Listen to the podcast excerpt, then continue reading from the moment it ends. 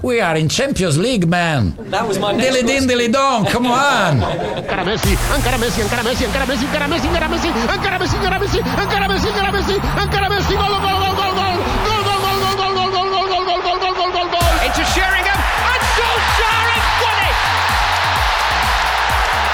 I will love it if we beat them. Love it. This is the Modern Soccer Coach Podcast with Gary Curneen.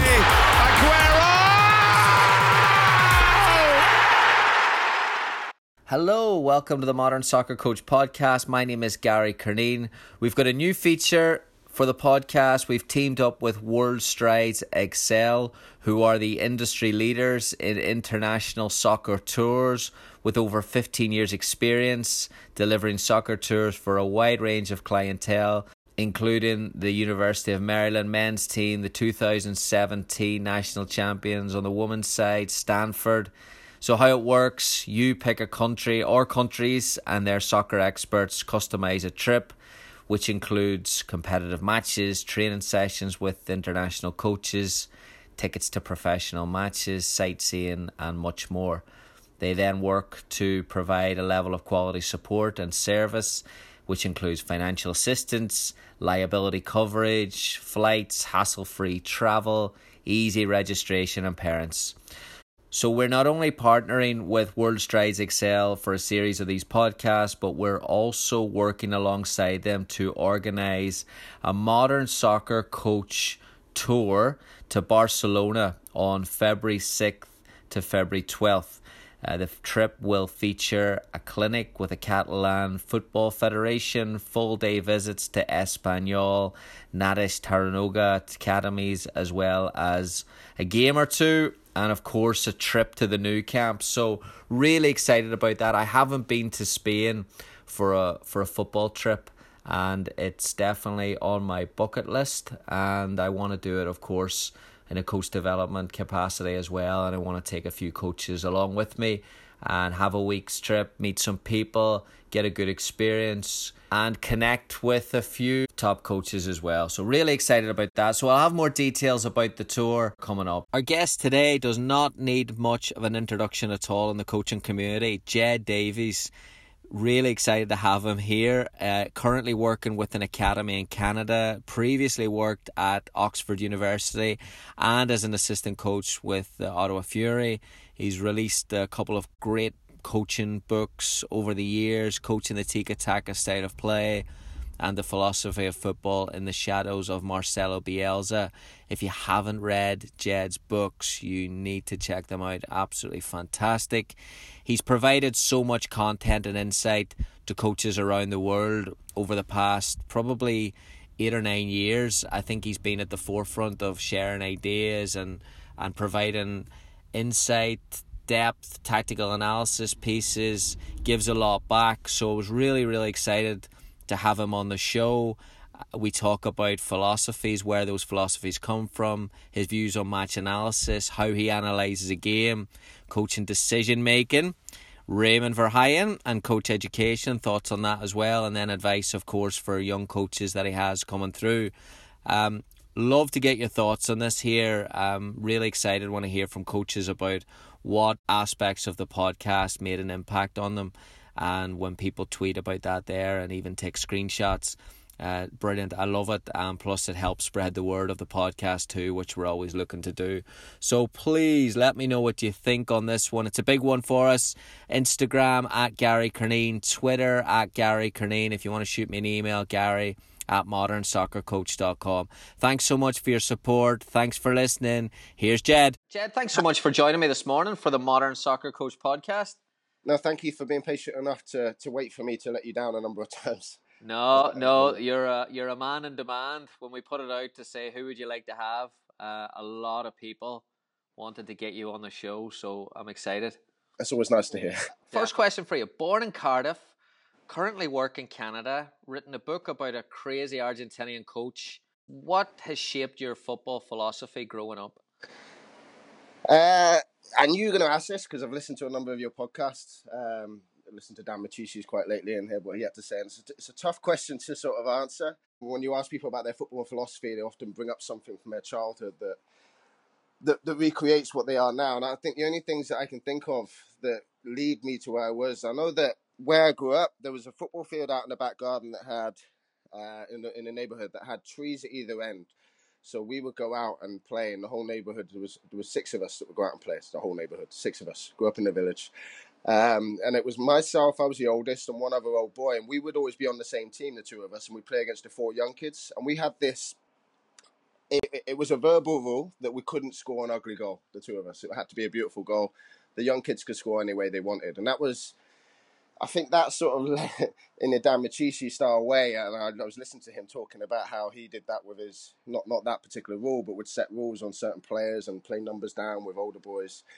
That led to my mindset, I think, being one where I felt like I always needed to be significant and involved as a player. So, as a centre back at school, I'd wear the number 10 shirt, take every set piece, put the captain's armband on. I always wanted to be involved and around play. And you could call that egotistical if you want, but I think for me it was more wanting to be involved and be a ball player and, and have some sort of role um, in the team that was far from cautious and vigilant. Um, so that led to more of a possession focused way of thinking, I think. Um, and then there was a light bulb moment. I'm a Card. I'm from Cardiff, um, and I was at a Cardiff game. We were watching Swansea in the Championship. It was a game that Cardiff actually won. I think Craig Bellamy scored. But I'm watching the game, and I swear now, we didn't touch the ball the whole game. Swansea had the ball the whole time, and I, and I've never been more envious of a team that I hated so much as a as a young teenager. Um, we got pelted with, on the head with coins when Bellamy scored. My head was bleeding after the game. It was it was it's that sort of rivalry at Cardiff and Swansea. Um, obviously now no longer that way and kind as a fan, not to say I was chucking coins or anything, but I'd certainly stand next to the away fans and get right up in the atmosphere. Um, and that that moment, I remember reflecting on that game, thinking that is how I wish my team played. Um, and that's going to get some hatred, I'm sure, by my family members who are Cardiff fans.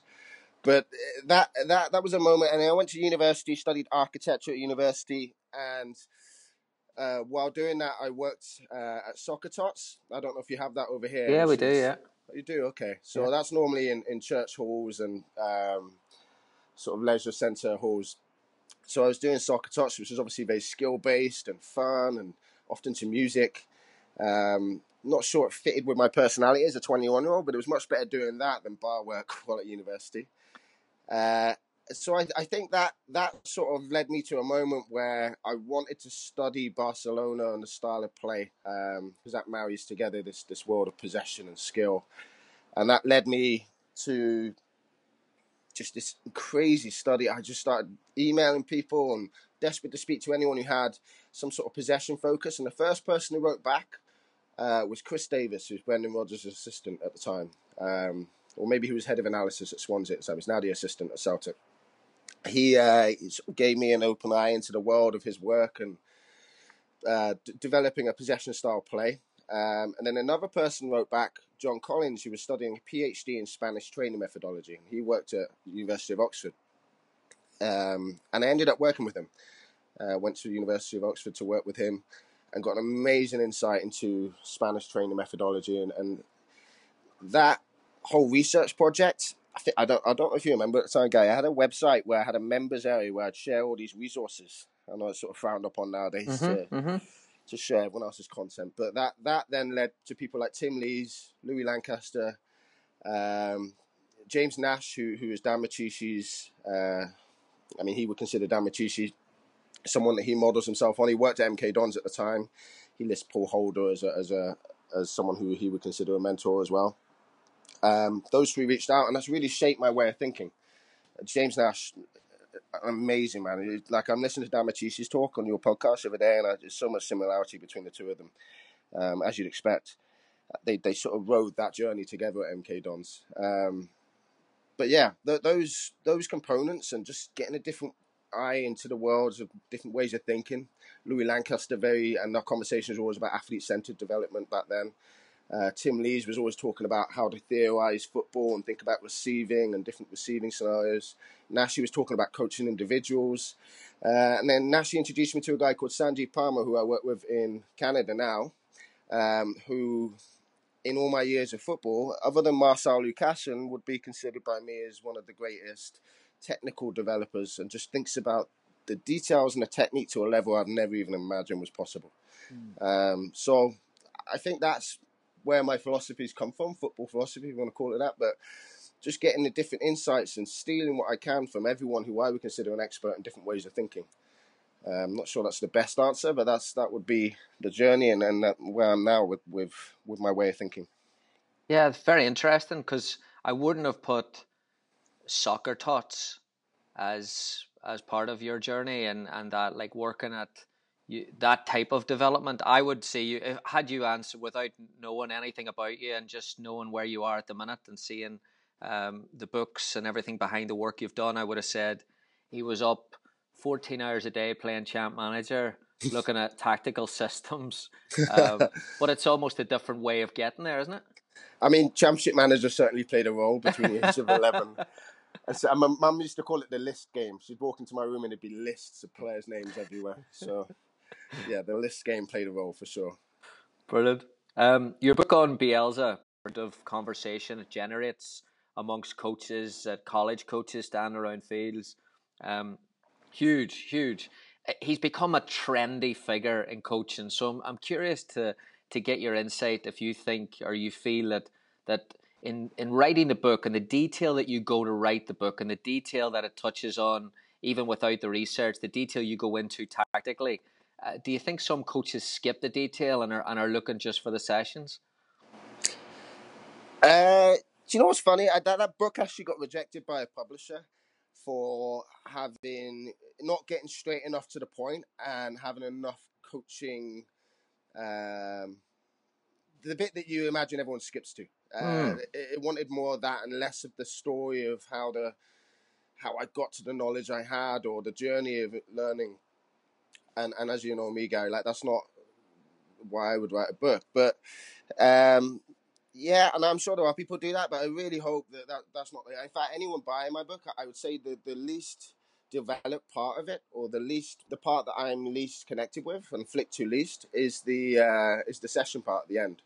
Um, and I put it right at the end, but I, I put it at the end because I think it's necessary to to see how certain ideas could be developed because that's always the argument people have when they say, "Oh, perfect theory, but how do you do this?" Um, yeah, I mean, I, I know that people would do that, but but the, the most important bit for me uh, in that book is is looking at there's there's a part in it and there's a research bit I did um, on key performance indicators and, and seeing how Bielsa develops individuals. Uh, he's often doing unopposed practices with his players or, or, one-to-one practices with his players to develop habits.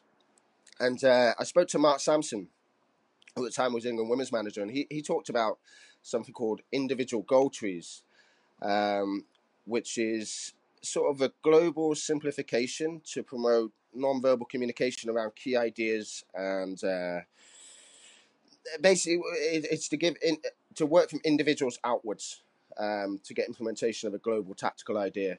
Um, he had sort of individual goal trees. He'd give every single player, um, and, and this is uh, it wasn't something Mark did before he went to England. So I imagine this is something that they do at the England, uh, certainly within the women's camp.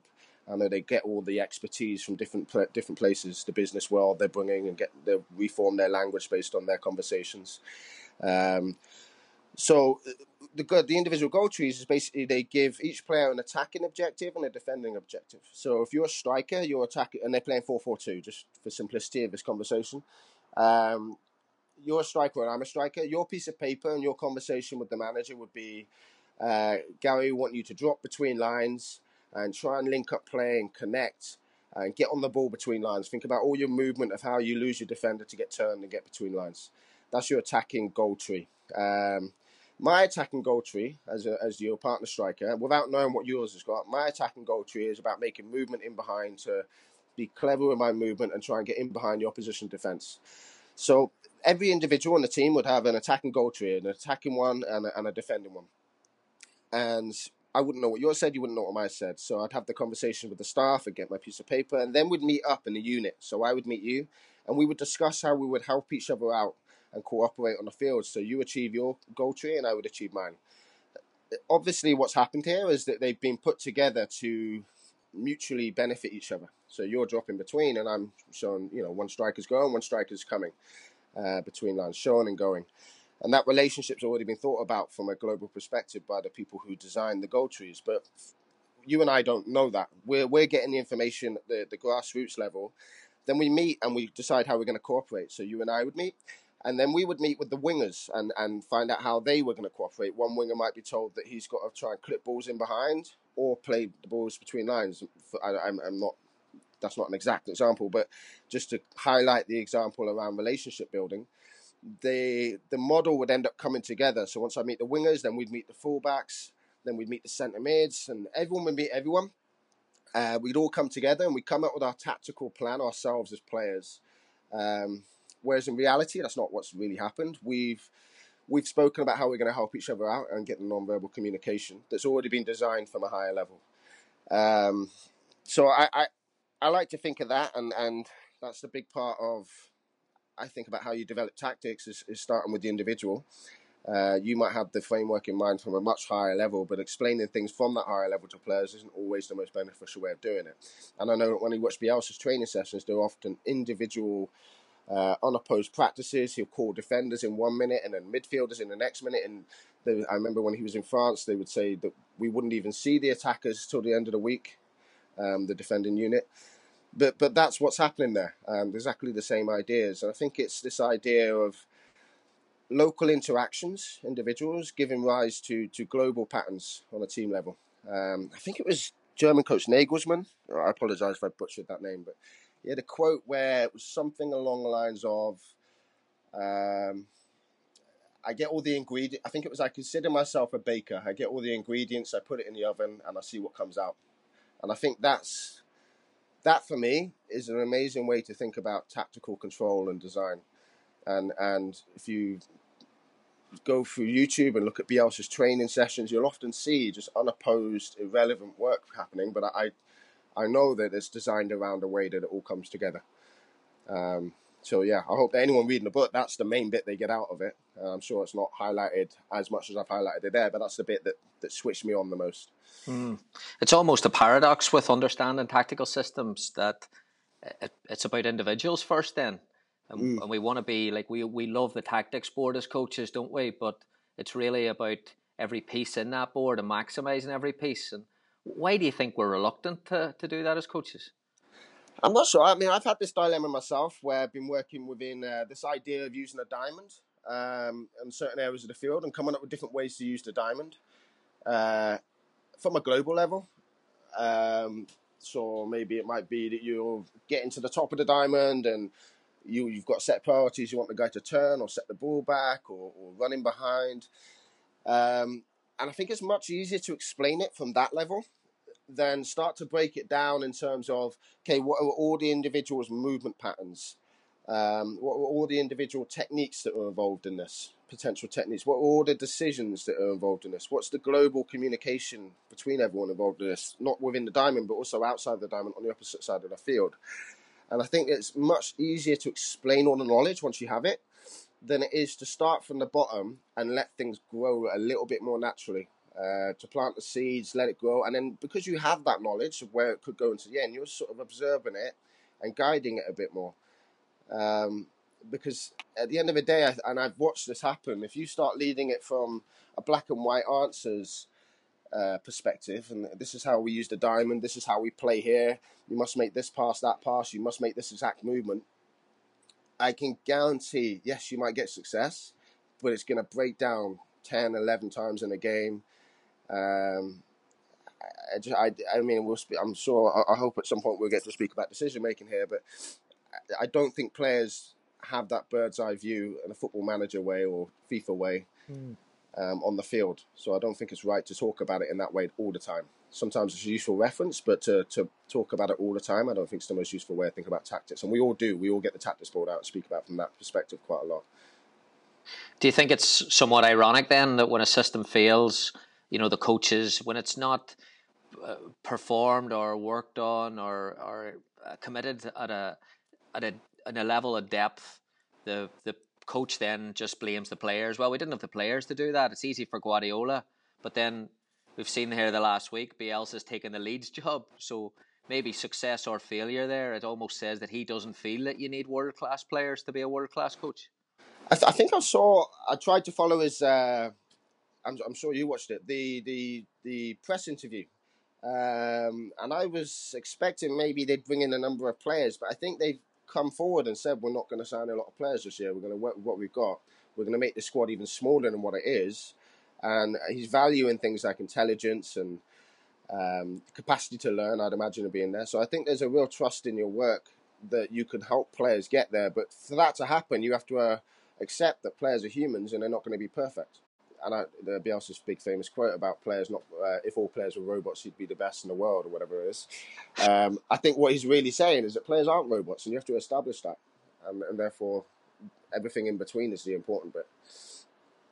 Let's talk World Cup then. Your role with the Iranian national team, where you produce the opposition analysis. Yeah, so uh, I've done a little bit of work before as a consultant for them back in 2015 in the Asian Cup. I think it was late 2014 actually, um, and then and then this time uh, reached out to me. Their, their staff is very uh, mixed nationalities. So obviously Carlos is Portuguese, uh, Mick McDermott is Irish. Great guy, Mick McDermott. Um, their assistant, who's just left, was American, I think. Um, who left just before the World Cup. So I know everyone always thinks, how how has that happened in Iran? That's the most random involvement in football I've seen. But the reality is, football is a global game, so all the staff is from different parts of the world. Um, and my role was to basically look at the opponent and uh, sort of propose a game model um, around knowing that what we would be about. Um, so merging together our identity with the potential opposition identity, and therefore what the game looked like, and then analyze the important bits from that moment. So with Spain, it would be looking at how they switch the ball, looking at how they get in behind, um, I, outlining the triggers for runs, outlining what they do in transition, and then um, coming up with a game model that, that that makes them uncomfortable in those moments. So that that was my role within there, within that. What's the time and depth involved in, in breaking the game down? I mean, how many times do you watch it? Do you need a certain camera angle? Do you create individual profiles, key relationships? I mean, what does your room look like whenever that's going on? Uh, yeah, my room. uh, if my mum walks in today, she'd probably uh, it'd still be called the list room. But there's uh, yeah, there's a bit of everything going on. There'd be some individual profiling, looking at, for example, Spain again, Isco, um, his dominance on one foot and his tendencies. So that's on the individual level, and then on on the higher level, the overall team shape. Um, so I think you zoom from those two lenses. In the ideal world, you're watching it in the stadium. You're you're, you're watching it from a bird's eye view camera lens. Uh, you're possibly watching a training session and get some idea of you know whatever's possible there. But uh, for this particular case, it was all done on Wyscout, so I was watching it from the TV camera angles. Um, with the context of speaking to people who've been involved in the Spanish education, um, just from contacts I've had over the years, getting an idea of what they think. So one of the things they, they one of the Spanish educators said, um, it was interesting. He said that well, Piqué doesn't need a reference and Ramos does need a reference. So I was like, well, what do you mean by that? Um, and he was saying that Piqué can play freely with many different decisions in front of him. This is the consensus in Spain from the coach. Whereas Ramos needs a set structure in front of him, a, a, familiar structure in front of him. So that was an interesting comment. And then I would watch the game with that with that being said by someone who knows the players for a lifelong education. Um, so yeah, that was an individual. It's done on many layers, and, and then what's presented eventually is just the important stuff. So you know, maybe you're not doing every individual, but you're certainly looking at some individual profiles. You're looking at certain moments of the game. You're looking at just the global understanding of what the formation looks like in different moments, uh, the tendencies of, of all the players. Yeah, it's got a bit of everything, but but you, I guess you put together the important stuff that backs up your suggest your proposal for the for the game. Just talking on that, and and especially with with Iran, and you're preparing for teams like Spain and Portugal uh, that that you don't possess the same amount of firepower slash talent as they do. How how difficult is it just in general to prepare defensively without being marked as a defensive team, so to speak? Uh, I, I think you know I think defending is so we look at the World Cup now and I think organisation of teams are vastly improving and how they protect the middle of the field and how they take away space and restrict the space even quicker than before. Um, and I think defending nowadays has become certainly with the international setup. So defending is often about clear rules, clearly defined rules, logical logical explanations for why certain things were done. Um, and this is where the difference in formations truly exists and how you defend, uh, who presses where. How, it, it, I think it's more pattern based. Whereas attacking, certainly at international level again, I think is is less. Uh, attacking needs to become more sophisticated. Attacking uh, in the international level, but I think attacking is less as less planned, given the contact hours you have with the with the players. Um, but from a defensive point of view, that, that that's where the game can be very quickly accelerated in a team team level, and I think that that's the that's the most important part from the international perspective. A World Cup like this is making sure you get the defending right. Uh, and I saw last night, I think I retweeted it. There was a diagram by Impect who showed the number of times teams had been penetrated. Uh, the number of passes, I think they've called it suffered by bypass defenders. So uh, what their terminology means is the number of times their players, the opposition has played through your lines and how many players they've passed by. Uh, and Iran, I think, were pretty well. I think they were the second best team in terms of letting least balls past them. Uh, I think France were top, and then it was Iran. Uh, obviously, Iran didn't have the same capacity as your Belgians and, and uh, other teams like that going forward. But I mean, that's quite a remarkable stat and and and Iran by no means have any superstars in the same way most countries do. I think there was even a a picture of fans in the stadium holding a sign saying we might not have Ronaldo's and Messi's, but we've got a giant heart and we work hard. Mm. Uh, I mean, that was the, the message given. And I told you, I spoke to you informally before, but I was I was in a bar watching this in Ottawa. Uh, I just walked into a bar that I'd been to before, and I look around and everyone is Iranian. I was like, whoa, I, this is spooky. I don't know what's happened here. Uh, and I go sit down, and someone comes up to me before the game says, Are you supporting Spain? I was like, No, no, Iran. And he couldn't get his head around it. And I told him why. And I didn't have to buy myself a drink. I was in there. All the Iranians were jumping around. There's a guy with a horn sat next to me. Um, they're celebrating every clearance, every tackle, every save, every shot over the crossbar. Everything has been celebrated like a goal. I was like, This is amazing. Uh, and then uh, when we scored, it was disallowed, but when we scored that free kick routine, having two players over the ball when it, when Spain had a high line was something I'd outlined. So I was really excited by the free kick, and I recorded it. And the place went crazy. Like the guy with the horn jumped on me. It was the most passionate, and I was just like, "This is the most amazing experience I've ever had watching a game." Um, so that I think having a nation of passionate people who are willing to celebrate the dirty side of the game mm certainly helps how you're going to play because I think if England were to set up that way, given their stature, you'd get a very different response in a bar. You'd be hearing a lot of different language. Uh, let's put it that way. Brilliant. But but yeah, I, think that, that that helps the attack uh, defending side. Whereas the attacking side, I think, and and again, while while Mick, Michael Beale was on your podcast recently, and I spoke to him about how he worked with the under twenty ones at Liverpool at some point, and he said, "Look at Liverpool. We had an op- at the time they had an open door group. So that, what that meant was players were going on loan. They were with the first team. They were going down an age group.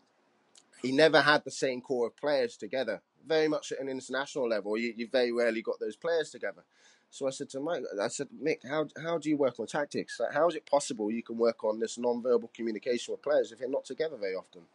And all you're doing is individual work because that, that was his big message at the time and I'm sure still is. He's brilliant at it. Uh, and what he said was, well, we play 4 3 3, but the hat of the team changes depending on who the profiles are because you never knows which, which players are going to get. And it, I think Mick at the time was the attacking coach as well. They had different coaches for different units.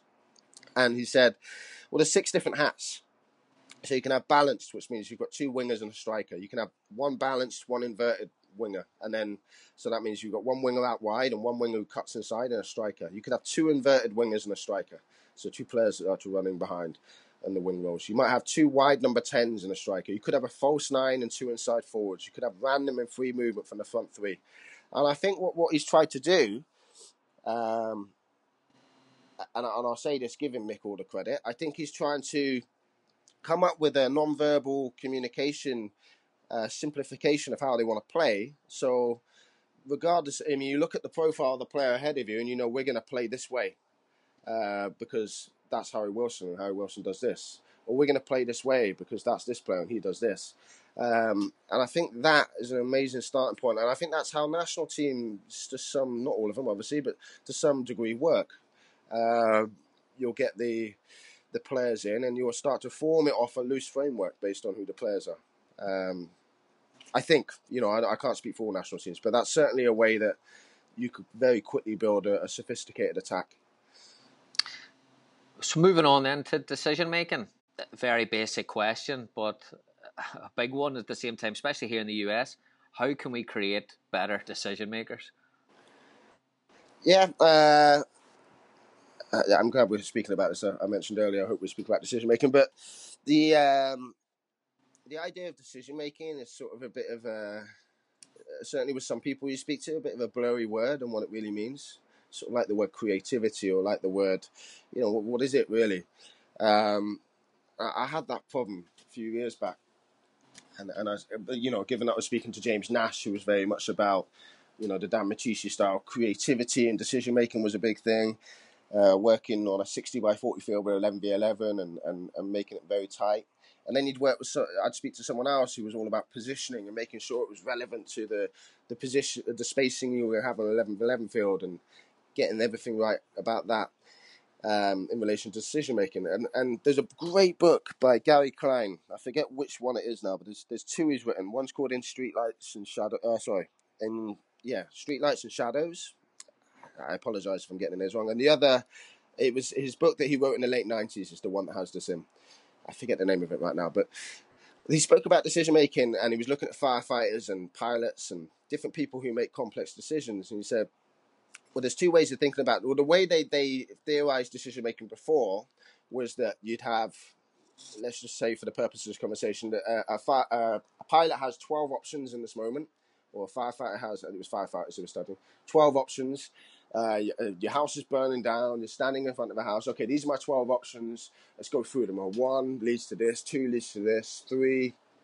Okay, three is a 90% good answer. Four. Four is 100%. Let's go with four because four is the best one. Uh, and that's optimizing your decision making. You're sort of seeing your options and picking the most optimal one. Um, what they found, unfortunately, was just uh, unfortunately I say that because that's not what they wanted to find. They they did they wanted to find that sorry, but they didn't find what um, didn't find that. What they found were that they, they were coming up against firefighters who were saying to them in their reflections, "I don't make decisions," and they're like, oh, "What do you mean you don't make decisions?"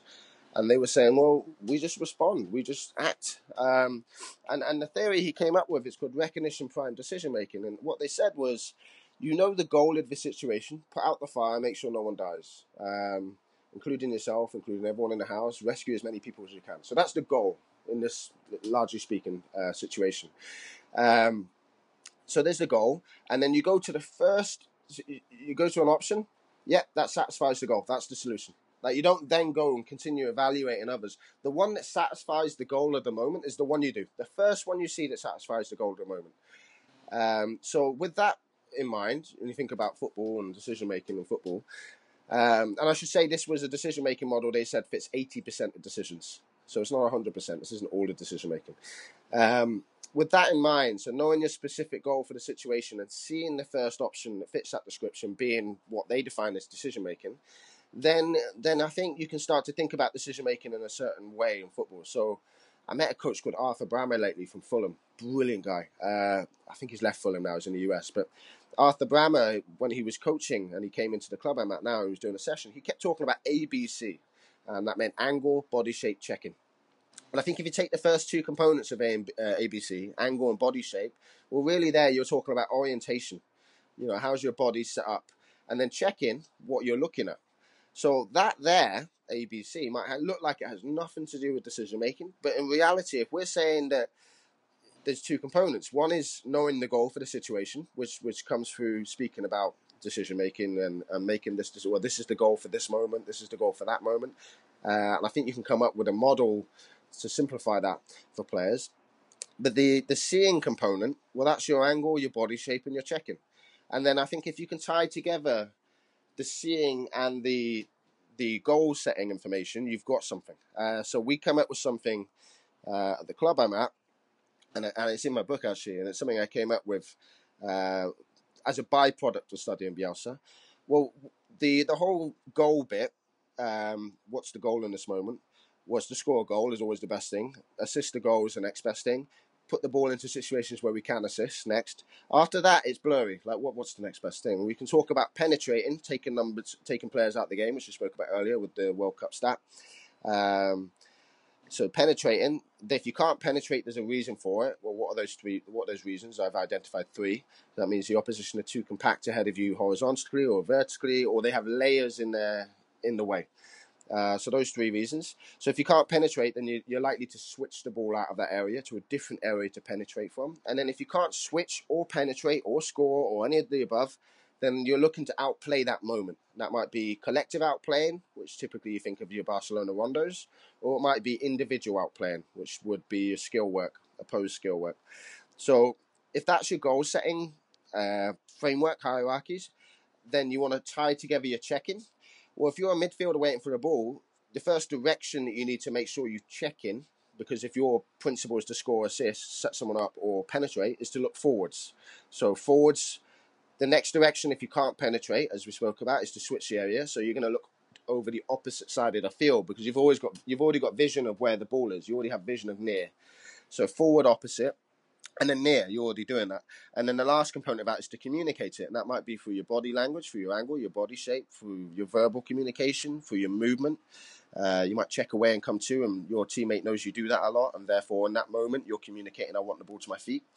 Um, and and forward opposite near communicate that is a check-in model a seeing model that is in line with the goal model so that for me is decision making there right there um, so by controlling what they see you then get what you want on the field and i think that controlling what you see is very rarely spoken about everyone says check your shoulder well, check, check your, what in regards to what and the reality is that that what is what's the goal in the moment um, and the goal in the moment changes. So in transition, I've given my boys that I coach right now a rule that is can we make two quick passes in transition?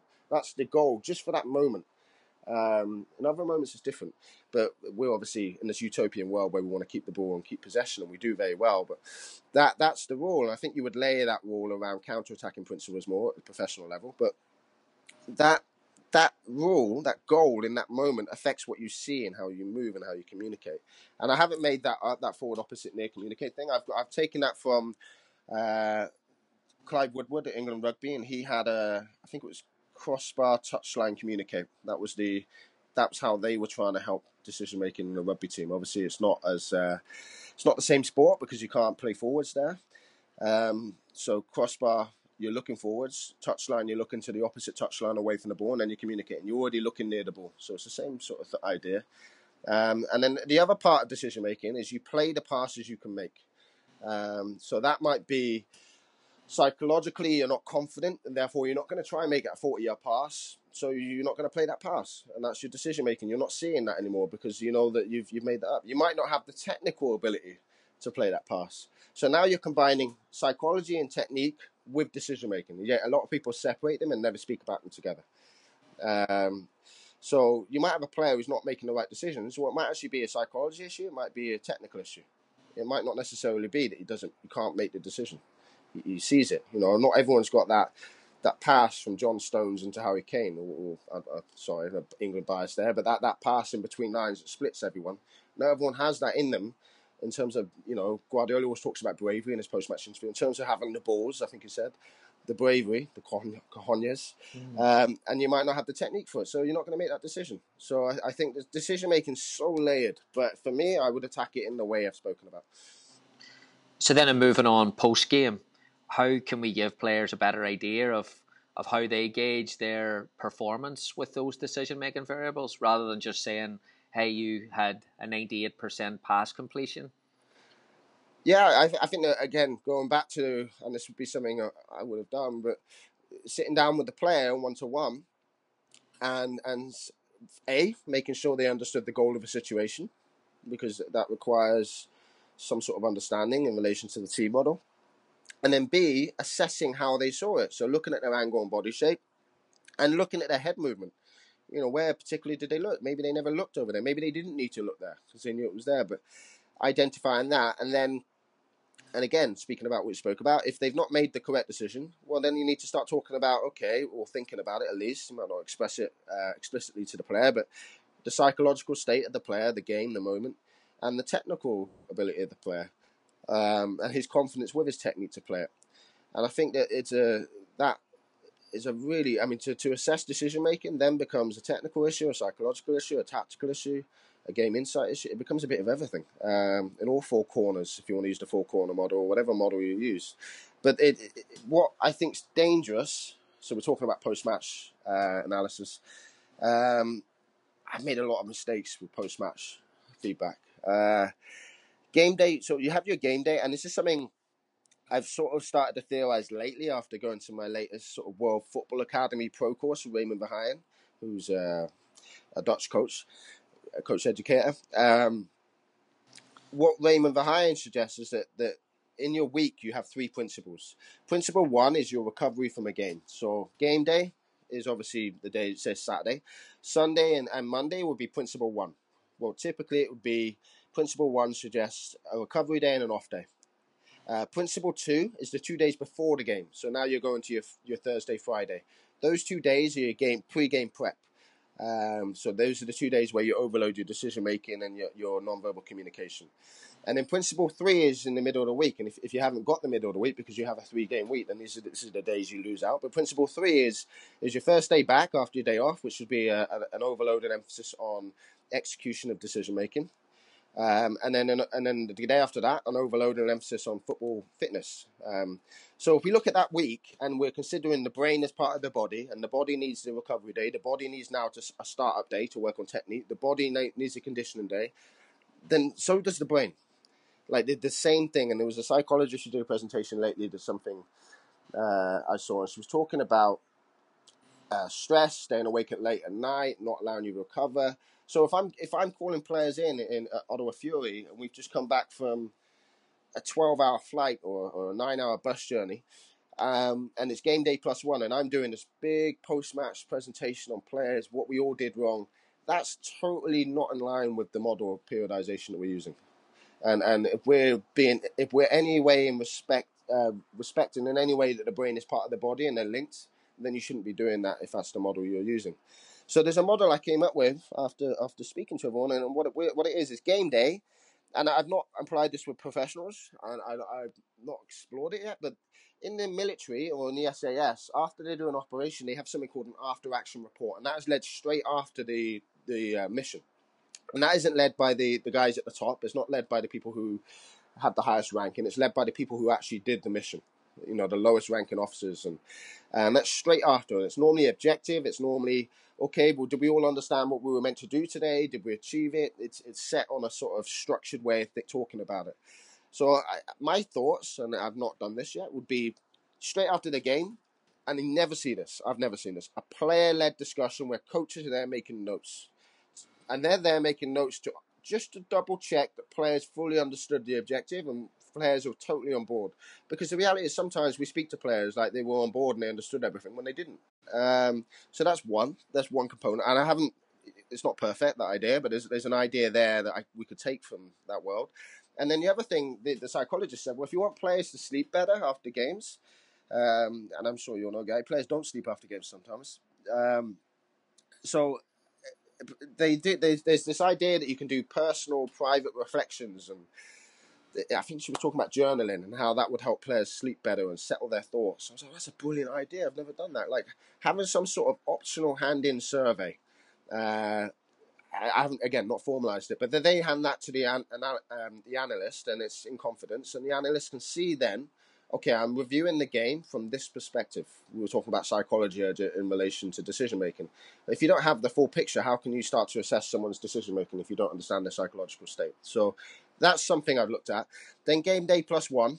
If we're saying it's recovery day and you're not emphasizing anything, you're not emphasizing communication, decision making, um, sorry, uh, communication, uh, just yeah, decision making, execution of decision, or fitness. We're not emphasizing any of that. It's a recovery day for the players who played. Then there should be no emphasis in the video of, or, or we're going to assess your communication or decision. There should just be an informal discussion. Pick the players of the brains, get on their level playing field, see what they felt about the game, and then it should be a brain recovery day. Then game day off. Uh, game day plus two is off. Game day plus three, where we're coming in and we're working on touches and whatever it is you might do at the club. So where you emphasize emphasize an execution of decisions.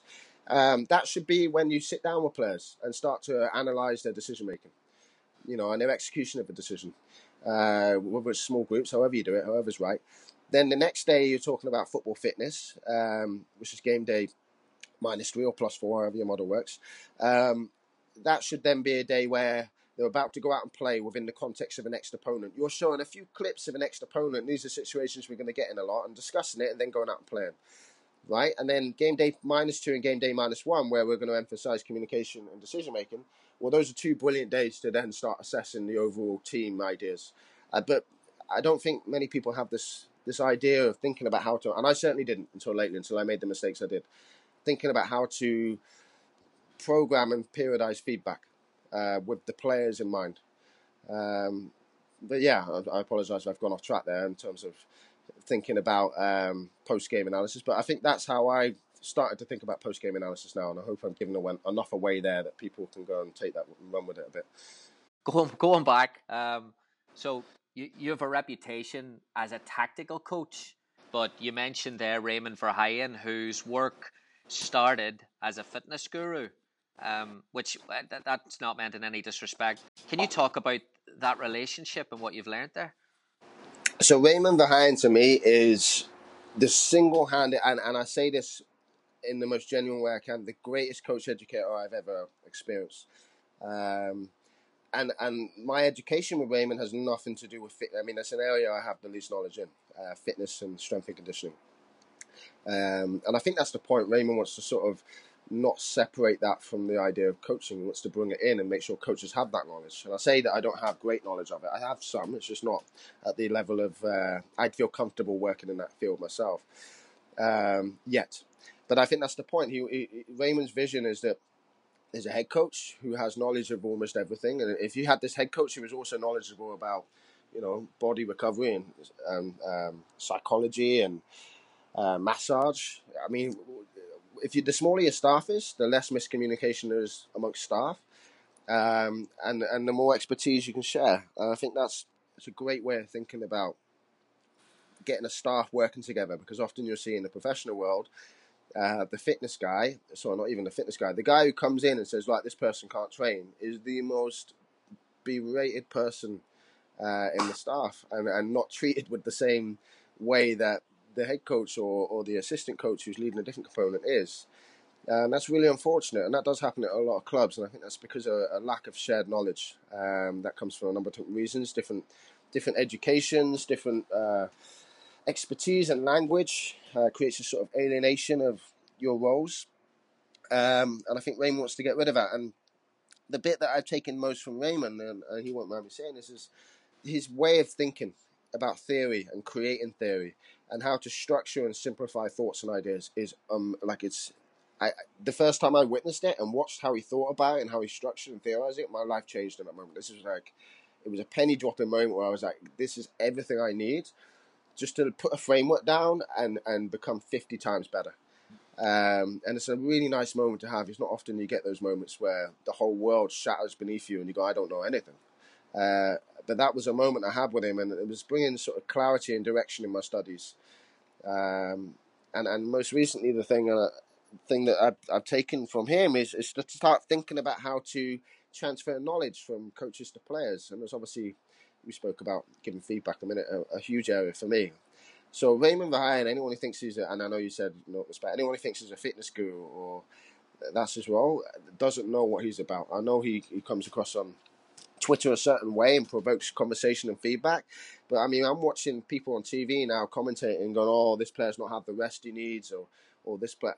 Like Raymond has put his neck on the line in the way he has, whether people like it or not, and that conversation is now happening because of the sort of controversy that's happened on social media. I think there's obviously other components as well, but the controversy of social media has has led to that conversation, at least within what we would consider uneducated people on TV, but some people would, um, having conversations about rest and, and conversations about how to periodize a program, um, which is brilliant for me. That's a real win. Uh, but as I said, my relationship with Raymond is strictly professional. I don't think I'd ever have sit and have a drink with him.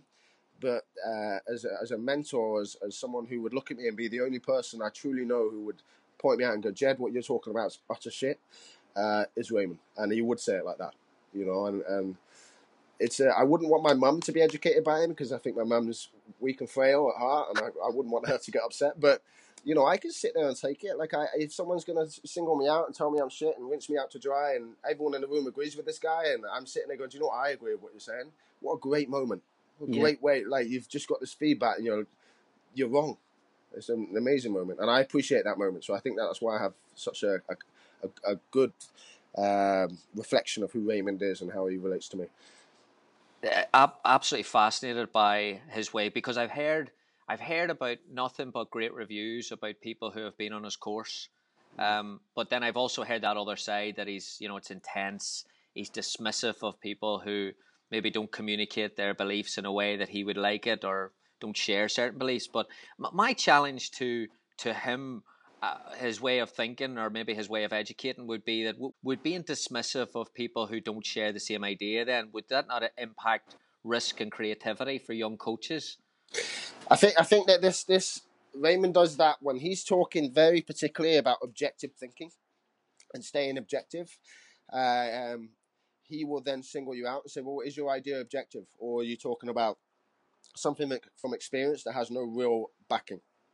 Um, from that level, but from the art of coaching, which is a completely separate component from the way you deliver it, I I, think people would be surprised. I mean, I watched him work with under twelve players at Valencia, under seventeen players at Valencia, and he he's different. You know, he, he comes down to a level with under twelve players. It's more about implicit coaching and letting players come to it. So I mean, the art of coaching is something that Raymond actually intentionally doesn't give too much detail on. He's truly about building an objective framework. So I think if you go to that course with the idea of, oh, I'm going to get all the answers I need to go how to do it, you're not going to get that. Uh, what you will get is everything that comes before that how. Um, and you might not even get new answers, but you'll get an even more solid way of explaining and thinking and talking about it and debating it. And I think that, that having that conversational structure and the way of uh, logically explaining what you want, because at the end of the day, when you get to the professional world, a player is going to pull you aside and disagree with you at some point. Hundred percent, you're going to get players who disagree with you, and you're going to have that moment. And if you're skilled in logically describing and, and getting people to agree with you, like I mean, I just see it as a case study for. I'm watching him. Sometimes it's, it's not, you know, um, not when he's having to go at me, but sometimes I'm like, okay, well, I wasn't completely sold on that that little discussion I just saw there.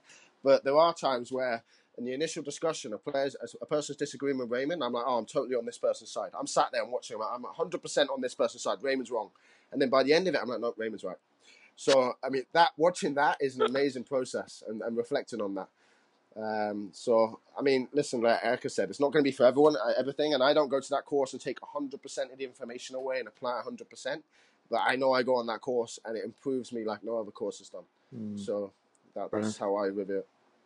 brilliant well maybe I'll I'll get him I'll try and get him on here or maybe maybe I'll I'll venture to the course just to experience it myself but I've heard that is and I think to be honest I think that's the way like I feel uh, most coach education has been outdated in terms of deliver, sit, receive, nod, and go and apply whatever you want on your own. I do think we need to be shifted in our behaviors in the learning environment to try and you know because that's the experience aspect, right?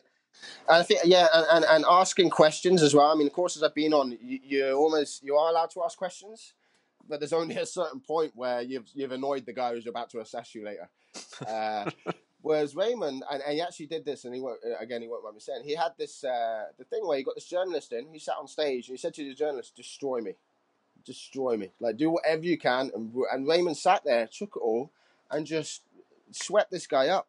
So I mean, it, the the course is more like okay, any questions you have, any opposing feed, any opposing opinion, you have, get it get it out there, say it.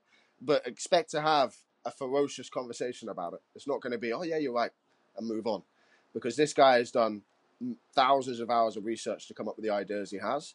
So if you're going to convince him and change his mind, and I'm sure people have done, in fact, I know people have done, it's a ferocious conversation that comes out the other side of it. Then you shake hands, and then it's like, okay, you're right. So I mean, that that's yeah. I mean, I don't see that on courses for sure. I mean, I, I wouldn't want to upset my A license or pro license edu- uh, assessor. Yeah, yeah. Uh, it's almost the other way around, isn't it? We almost go towards you know agreeing with them so that we get the diploma, so we can get out of there. Absolutely, absolutely. All right. Uh, just wrapping up, you you said that when you wrote about coaching the, the Tiki Taka style of play, it was never meant to be a book. It was a self directed research project that involved me being extremely fortunate and speaking to some fantastic football coaches. And you mentioned at the start of the interview then how many, you know, those types of people you spoke to and where that led you. Uh, just interested to, to, to hear if you feel that young coaches today are reluctant to spend the time and going back to the depth and studying a coach or a system or a culture? Do we wait just for the cliff notes to come out or the YouTube clip to come out? Uh, I don't think it's just young coaches, uh, and it's not all coaches, but there are certainly coaches I've worked with or will work with that uh, do that. You know, go on YouTube, find a two minute clip, and then that's oh yeah, this is the best. You know, and, and there's no framework to allow them to align their ideas and thoughts.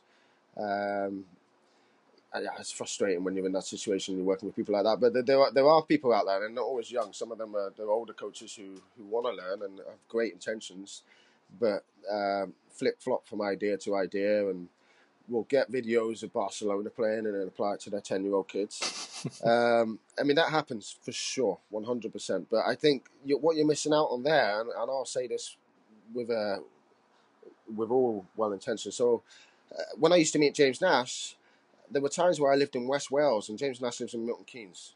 So I'm making a five hour, six hour drive to sit and meet with a man in Starbucks and talk with him for nine hours. Right? Which sounds insane. My mother never understood that. Like, she, I'm sure she thinks I'm crazy. But that that drive, uh, the, the drive, I hate the drive, but the sit down conversation with one Starbucks cup the last nine hours um, bouncing ideas and letting conversation flow and, and just saying, oh, what do you think about this? Or so and so believes this. What do you think about? What have you got to say on this? Or okay, you said that, but then then uh, Dan Micciche says this, or uh, Mick Beale says this. What do you think? That conversation and and developing a layered understanding of different perspectives.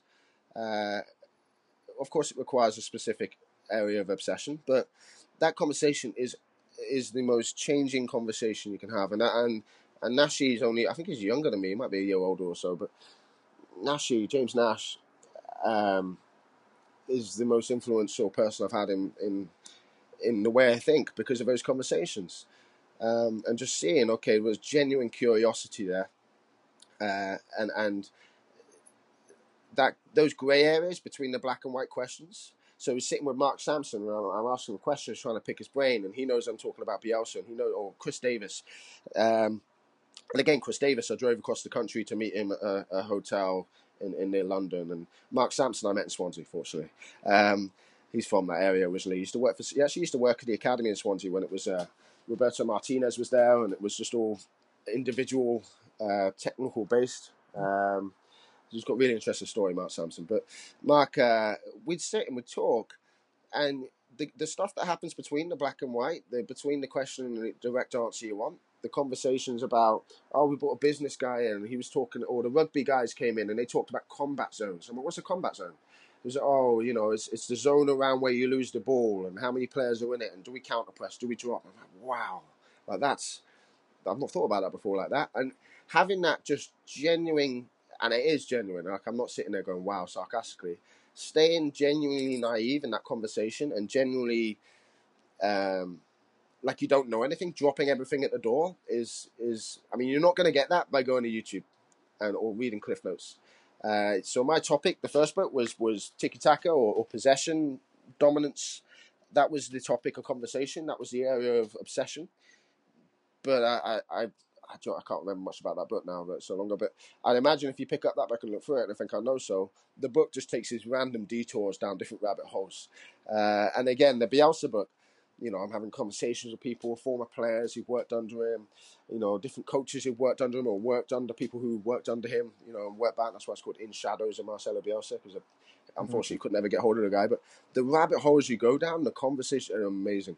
I mean, those are the bits where you just you plug everything you know together, and you're like, this is what a conversation that was. And James Nash, I made that drive five or six times for, you know, because every single time I was like, and I I couldn't tell you like a phone call doesn't do it justice. It's it's the most amazing conversation to have, and I just wish I had more people in my life, and I'm sure there are many people out there like yourself, Gary, uh, that you can have these conversations with and reach new milestones with. Brilliant, brilliant. All right, last one for you. The best advice you would have for. Mm.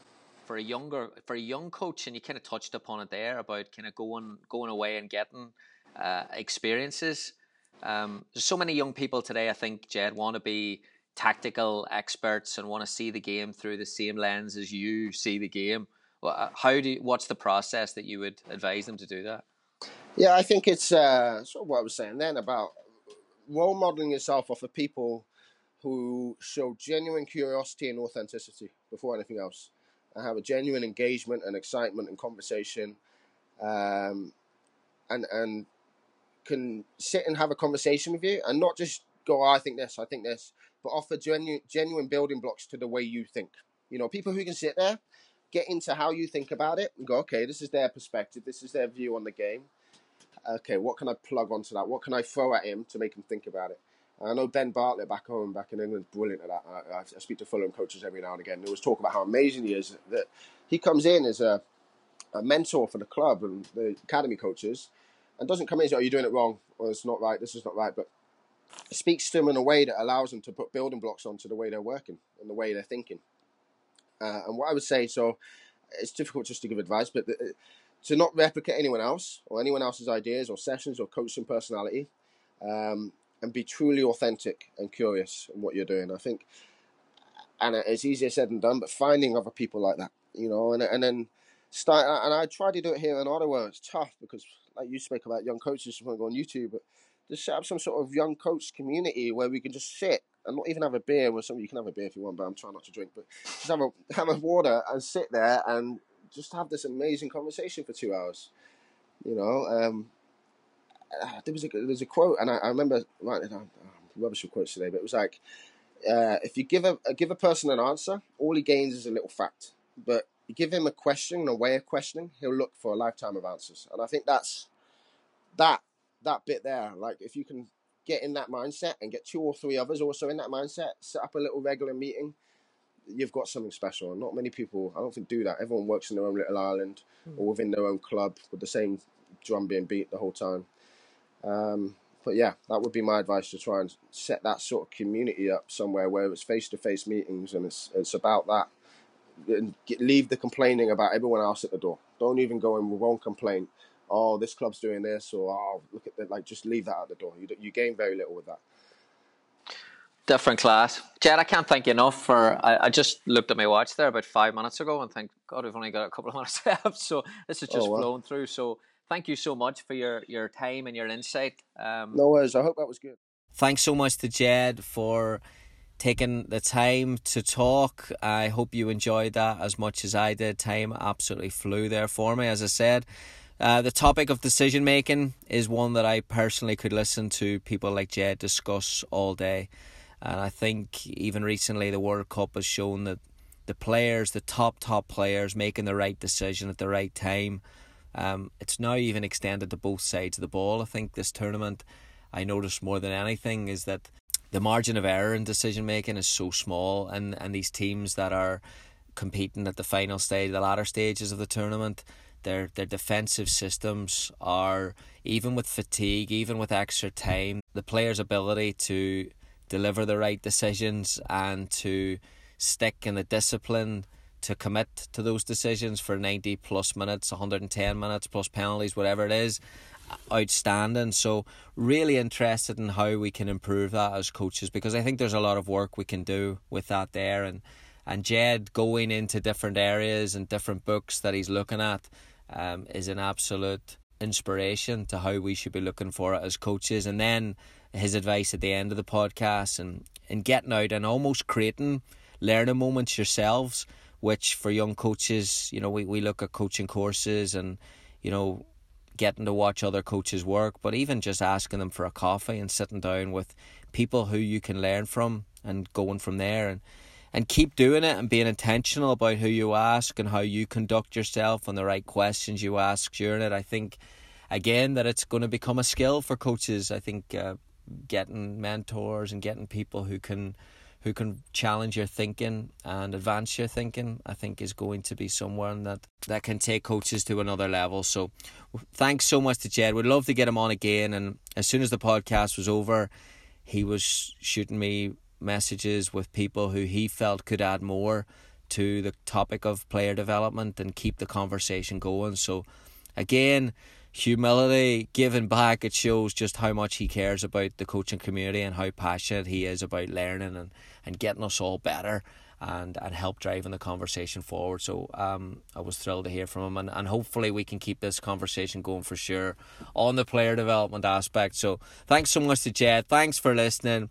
Uh, please before you before you shoot off for the day, please just uh, let me know what you thought. Uh, a tweet little post on Instagram at Gary Curneen on both.